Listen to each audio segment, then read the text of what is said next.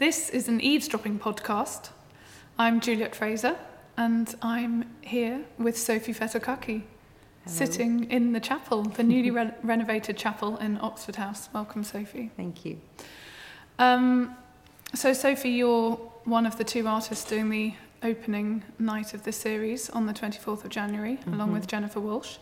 And it would be really nice just to hear a bit about who you are, what you make, and possibly also what you might be sharing with us on the 24th of January.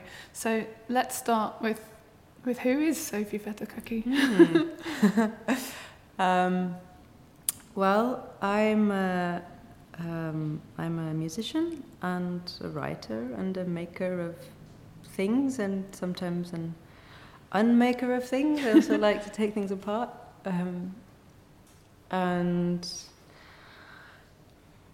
I've sort of been through quite a varied trajectory. At the moment, I'm dealing a lot with song and with folkloric music, and with how to kind of combine that with other types of performance and how to represent it and investigate it in writing. And we met actually doing a recording together of Frank Denyer. Yes. Which was rather, perhaps in another chapter of your life, and you were a different sort of vocalist, is that fair to say? Yeah, I think so, yeah. I feel like I'm probably pretty firmly on the other side of a transition that was only beginning then. So a transition from something more trained, is that what you would... I think if I were to try to summarize it, what happened was many years ago, maybe 10, about 12, 13 years ago. I had finished doing some music studies and knew a lot of things, but I didn't really have an instrument the way some people around me had an instrument. And I was kind of jealous of other people who had an instrument, and I was like, I want one too. So I thought I would try my voice. And obviously, when you decide something like that, your path is limited by what kind of predetermined avenues there are for that kind of pursuit. So what I had direct access to in my environment was like classical singing training or bel canto training or whatever you want to call it. There were other choices I could have made, but that was the thing that I had the most experience with at the time. So I followed that into conservatory in the Netherlands, and pretty early on had a major crisis and ended up doing a literature degree, a literature master's in tandem with the last year of my singing degree, because I felt so undernourished somehow by the singing training. At the same time as still being quite attached to it. Anyway, basically I kind of came out of that training and a few years of professional living from it, with it, just feeling like it was a fight all the time, like something wasn't kind of quite right.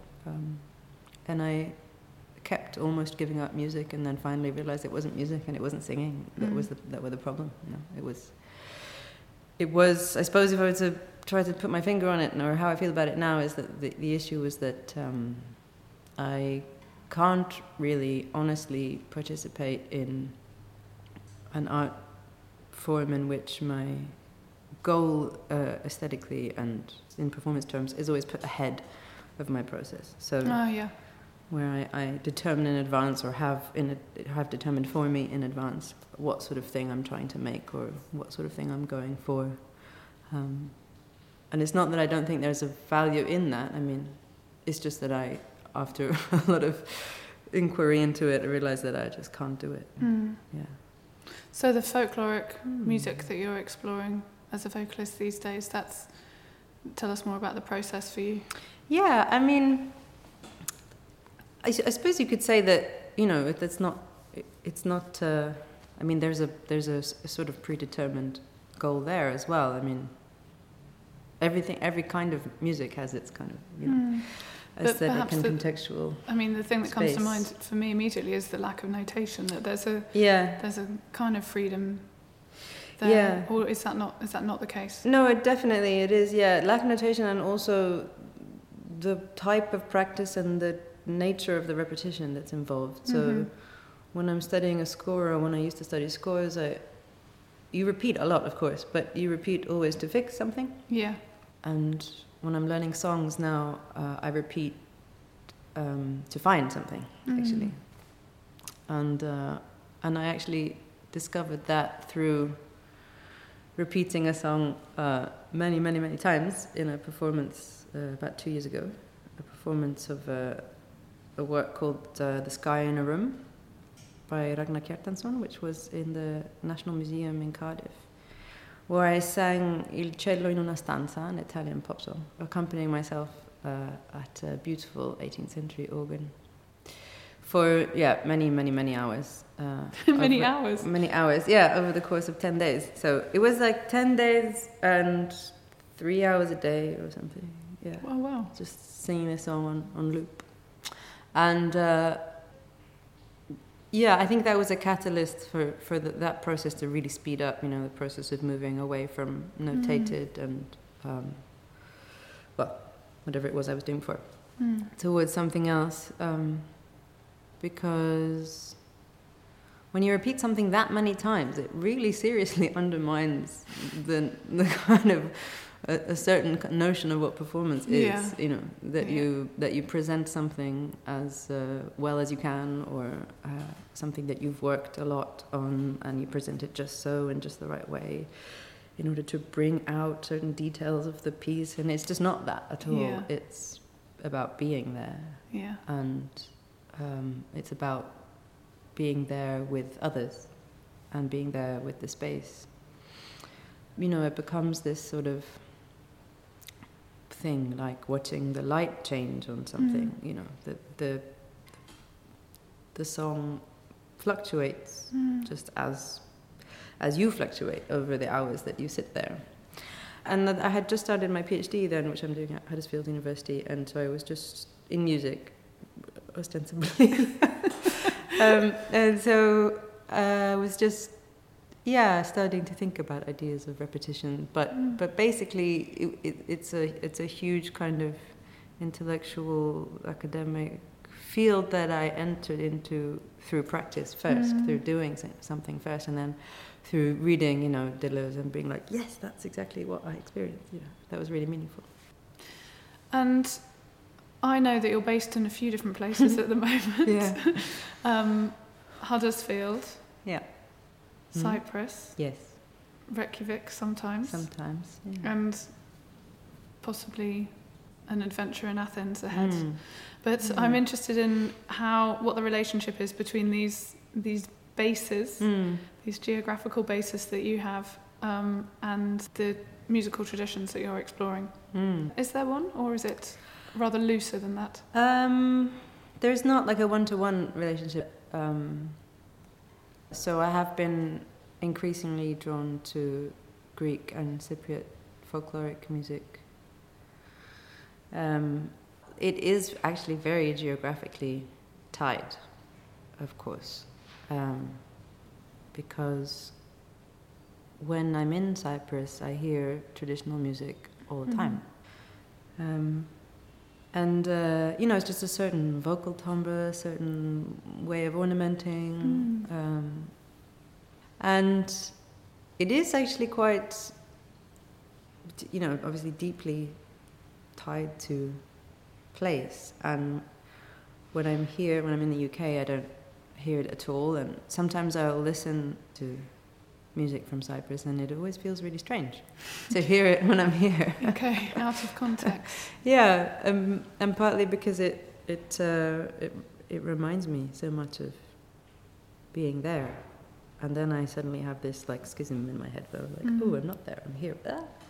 And it happens when I hear people speaking Greek in the street as well. It's just like this frame shift somehow, like. I go into some mode that is being there mode, and then I have this moment of like shock where my system recognizes that I'm not there. So this is not the appropriate mode choice, mode selection incorrect. And so that's partly that's one of the reasons why I am planning to head back to that part of the world. because I don't really want to keep cultivating this thing at a distance. Because it feels incomplete somehow. And then, and then I happened to be in the UK for this PhD and some other work-related things. And I am in Iceland a lot because I just love it, and they very kindly keep inviting me to do things there.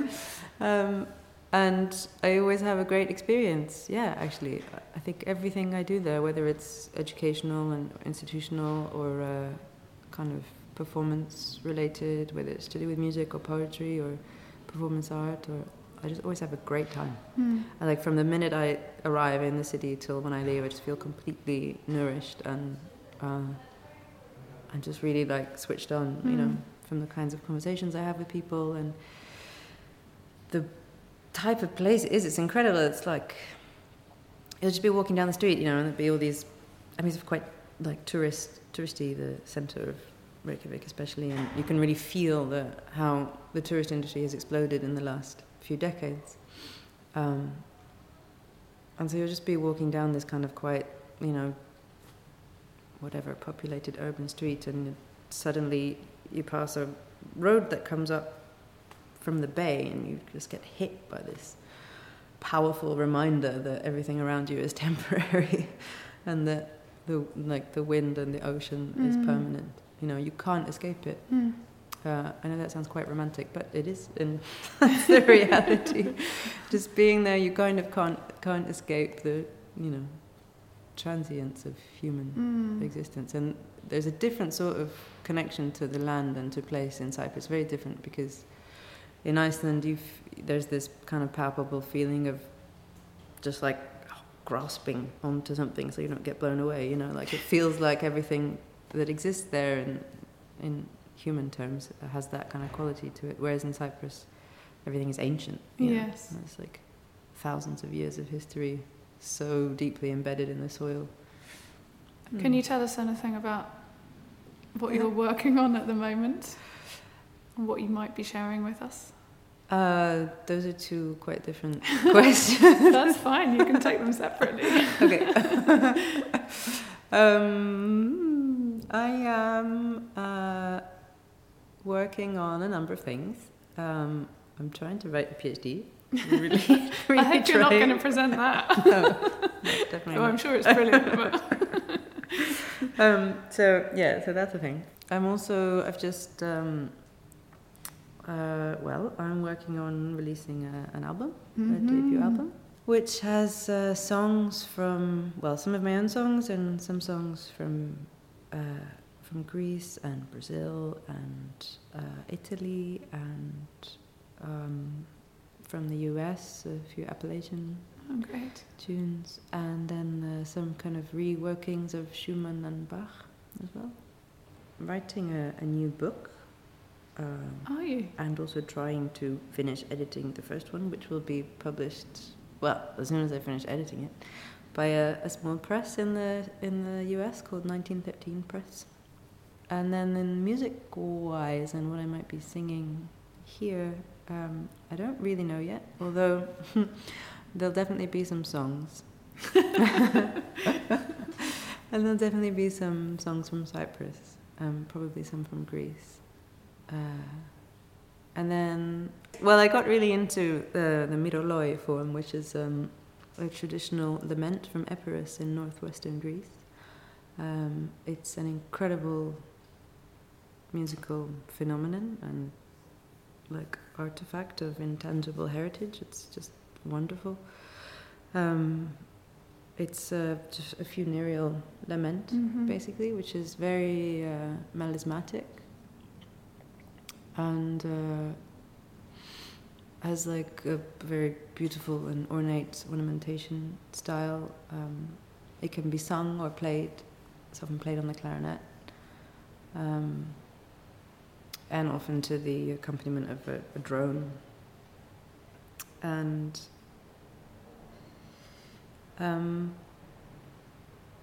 they have this amazing thing they do where they don't end like a phrase at the end of a word. They'll end just in the middle of a word and then just pick it up in the next one. Like some chant.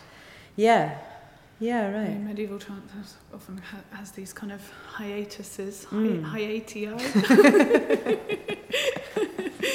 in the middle of a word. Yeah. You can think of, you know, some word like vine or fruit or star that goes with a melisma that goes on forever and ever with the various breaks within it. Yeah, I love that. Mm. Why is that so amazing? I don't know, it's so wonderful. It's like, because it's not that it doesn't communicate that the text doesn't matter, almost the opposite. I was just thinking, almost the opposite, but it's setting the imagination free. Yeah. Because you're given so long to think about the word. And the word becomes like a temporal phenomenon somehow, which is obviously always the case in music where there's text, but it's just so much more, it's deeper when you stretch the word out to such an extent.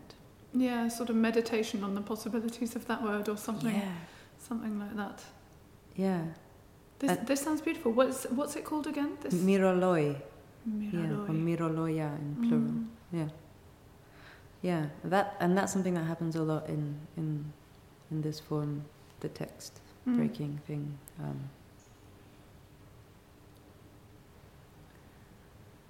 Since this is a series that's I was going to say about, but let's say that celebrates women in new music, which I'm still not quite sure what that means. I'm wondering what the issues are that you're grappling with as let's call you a female music maker rather than a woman of new music, because as we were talking about earlier, that may be a genre that you don't quite identify with. So I'm quite into songs, folkloric and folk songs, like where the distinction basically being between traditional songs and traditionally infused. Yeah, exactly. Yeah, yeah. Because I don't think that they're like completely separate, but there is some distinction. So I quite like to sing songs that are like about men going away. So which songs that, you know, whatever appear to be or can be perceived as being from a female perspective about men who've gone off. And I started to really love these songs because they gave me access to this kind of imagining of all the women who have felt that, you know, and have had no recourse to express it other than through song or through stories. And so those songs started to seem to me, rather than being sort of sad songs about desperate women or something, they started to become songs of resilience, you know. I started to feel so much power in that creativity that turns suffering into art. Yeah. And that's something that I feel very connected to, but also because I like to think about desire and departure. Mm-hmm. I think there's a lot of poetic potential in that area of thought.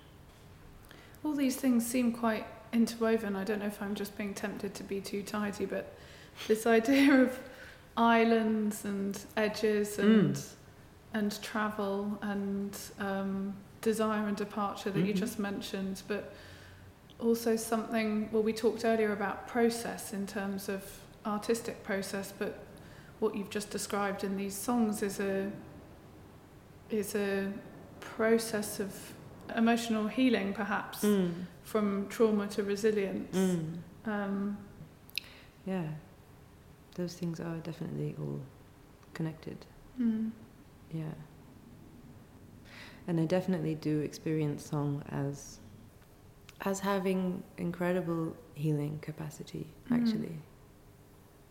And I'm sure that if I cared to do the research, I would find that corroborated by a lot of a lot of neuroscience and psychological studies. I think it's just, it is an antidepressant, singing. And I just love the idea of this, you know, songs as like these charged little objects that you pass around, yeah, and can travel so far. And once I learned that, then singing started to make a lot more sense, because I had a guide in a way, you know. I started to know what I wanted, and to have an intention that I could hold to when I was singing or recording. So the experience of recording went from this horrible, torturous thing to just like this completely blissful, you know, radiant experience, which is because of the shift from trying to do something right or perfectly to trying to be as connected as possible to that intention, to infuse the song with this kind of meaning. Yeah. Thank you so much, Sophie. Thank you. Thanks for talking to me. It's been a real pleasure. Yeah. And I look forward to hearing what you decide to share with us on the 24th of January. Yeah, me too. Thanks. Thank you.